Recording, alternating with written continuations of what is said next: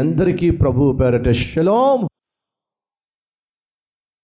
దయచేసి గమనించండి యేసుక్రీస్తు ఐదు రొట్లు రెండు చేపలు తీసుకొని దేవుణ్ణి స్థుతించాడు వేల మంది తన ఎదుట ఉన్నప్పటికీ అది వాస్తవంగా అంతమందికి సరిపోయేటటువంటి ఆహారం కాకపోయినప్పటికీ అది చాలీ చాలని ఆహారం అయినప్పటికీ యేసుక్రీస్తు ఐదు రొట్లు రెండు చేపలు తీసుకొని కృతజ్ఞతాస్థుతులు చెల్లించి అర్థమవుతుందా? వేల మంది ఉన్నారు. కానీ చేతిలో చాలీ చాలని ఆహారం. ఐదు రొట్లు రెండు చేపలు. ఏ మూలకు వస్తాయి చెప్పండి? అయినా సరే యేసుక్రీస్తు ఏం చేశాడో తెలుసా? కృతజ్ఞతాస్థుతులు చెల్లించి అని అర్థం తెలుసా? కొన్ని సందర్భాల్లో కష్టకాలం గుండా వెళుతున్నప్పుడు కరువు గుండా వెళుతున్నప్పుడు ఆర్థిక ఇబ్బంది గుండా వెళుతున్నప్పుడు మన ఇంట్లో కావలసినవన్నీ ఉండకపోవచ్చు. తినడానికి రకరకాల వెరైటీ కర్రీస్ ఉండకపోవచ్చు. వడ్డించుకోవడానికి కావలసినంత కడుపు నిండా అన్నం కూడా ఉండకపోవచ్చు. చాలీ చాలని మెతుకులే ఉండొచ్చు. కానీ గుండెల్లో దేవుడు ఉంటే గుండెల్లో ఆత్మీయత ఉంటే మన ఎదుట ఎంత కొద్దిగా ఉన్నా సరే మనస్ఫూర్తిగా దేవుణ్ణి స్థుతిస్తాం ఎందుకని? కనీసం ఐదు రొట్లు రెండు చేపలు నా చేతిలో ఉన్నాయి. కనీసం పచ్చడి మెతుకులైనా నా చేతుల్లో ఉన్నాయి. కనీసం గంజైనా తాగడానికి నా చేతుల్లో గంజైనా ఉంది. ఎస్ నేను చాలా కాలం పచ్చడి మెతుకులే తిన్నాను. ఇంచుమించు ఆరు నెలలు అనుకుంటా. హైదరాబాద్ వచ్చిన కొత్తల్లో ఆరు నెలల పాటు కేవలం పచ్చడే తిన్నాను. రైస్ పచ్చడి రైస్ పచ్చడి. దయచేసి గమనించండి. ఉద్యోగము సద్యోగం లేక కాదు సుమా. చదువు సంధ్య లేక కాకుండా లేక కాదు సుమా. చక్కగా చదువుకున్నప్పటికీ మంచి ఉద్యోగం ఉన్నప్పటికీ ప్రతి నెల జీతం వస్తున్నప్పటికీ కూడా పచ్చడి మెతుకులతో తింటే అది ఎలా ఉంటుందో రుచికరమైన ఆహారం లేకుండా రుచికరమైన కర్రీలు లేకుండా తినగలడం ఎంత కష్టంగా ఉంటుందో వ్యక్తిగతంగా నేను రుచి చూడాలని చెప్పి తెలుసుకోవాలని చెప్పి సిక్స్ మంత్స్ అండి. రైస్ పచ్చడి వేసుకునే తిన్నాను నేను. మధ్యాహ్నం పచ్చడి సాయంత్రం పచ్చడి. సుమారు ఆరు నెలలు పచ్చడితోనే భోంచేశాను కాలేజీలో స్టూడెంట్గా ఉన్నప్పుడు మాంసం ఉండేది బీఫ్ ఉండేది చికెన్ ఉండేది ఎగ్ ఉండేది ఫిష్ ఉండేది. ఇన్ని రకాల వంటకాల మధ్య నేను వెళ్ళి వడ్డించుకోవాల్సి వచ్చేది.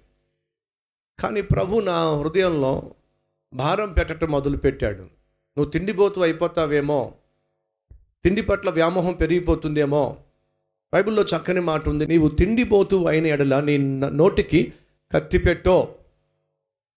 అని అర్థం ఏంటో తెలుసా? నీ నోటికి అదుపుంచు. తిండిపోతూ కావద్దు. భక్తుడైనటువంటి బిల్లీగ్రామ్ గారు ఒక పుస్తకం రాశారు.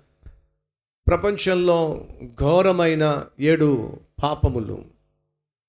ఏడు ఘోరమైన పాపములు అని చెప్పి ప్రపంచాన్ని ప్రభావితం చేసే ఏడు భయంకరమైన పాపములను గురించి ఒక పుస్తకం రాశాడు. మీకు తెలుసా? ఆ ఏడు భయంకరమైన పాపములు ఒకటేడు తెలుసా అండి? తిండిపోతాను.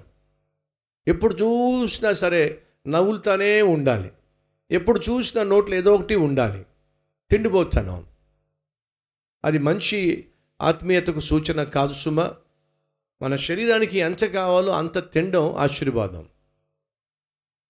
సో ఒక స్టూడెంట్గా ఉన్నప్పుడు తిండిపోతున్న అయిపోతానేమో తిండి కోసం కకృతి పడతానేమో తిండి కోసం దేవుని సేవను ఒకవేళ నేను నిర్లక్ష్యం చేస్తానేమో అనే భయం నాలో ఉన్నప్పుడు మాంసం తినడం మానేశాను. ఆ తర్వాత ఎగ్ తినడం మానేశాను. ఆ తర్వాత వెజిటేరియన్ కర్రీ తినడం మానేశాను.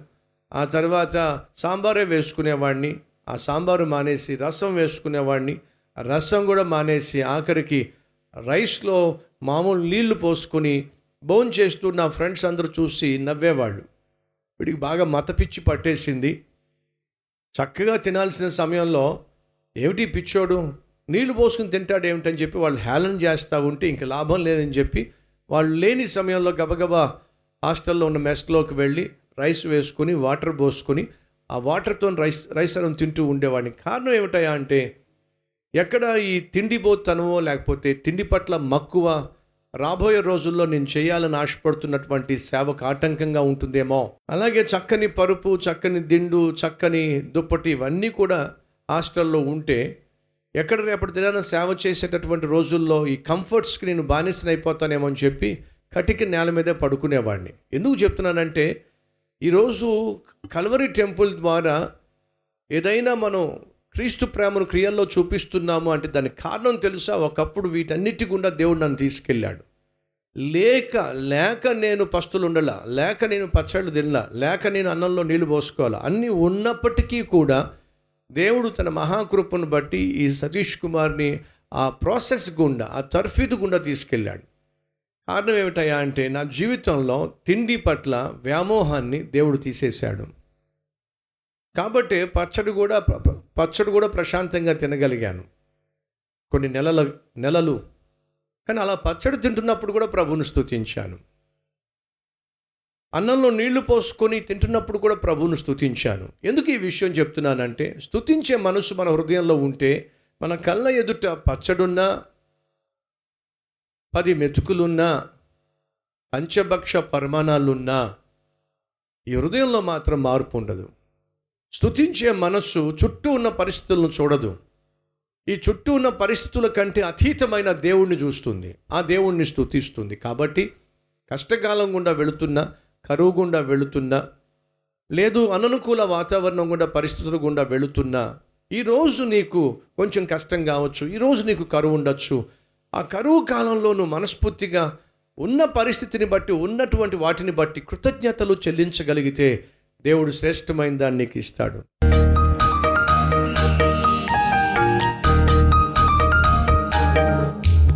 పరిశుద్ధుడవైన తండ్రి బహుసూటిగా స్పష్టంగా మాట్లాడావు నాయన. అయ్యా నన్ను దర్శించు. ప్రవామమును దర్శించు. నీకు ఆయాసకరమైనది ఏదైనా మాలో ఉందేమో?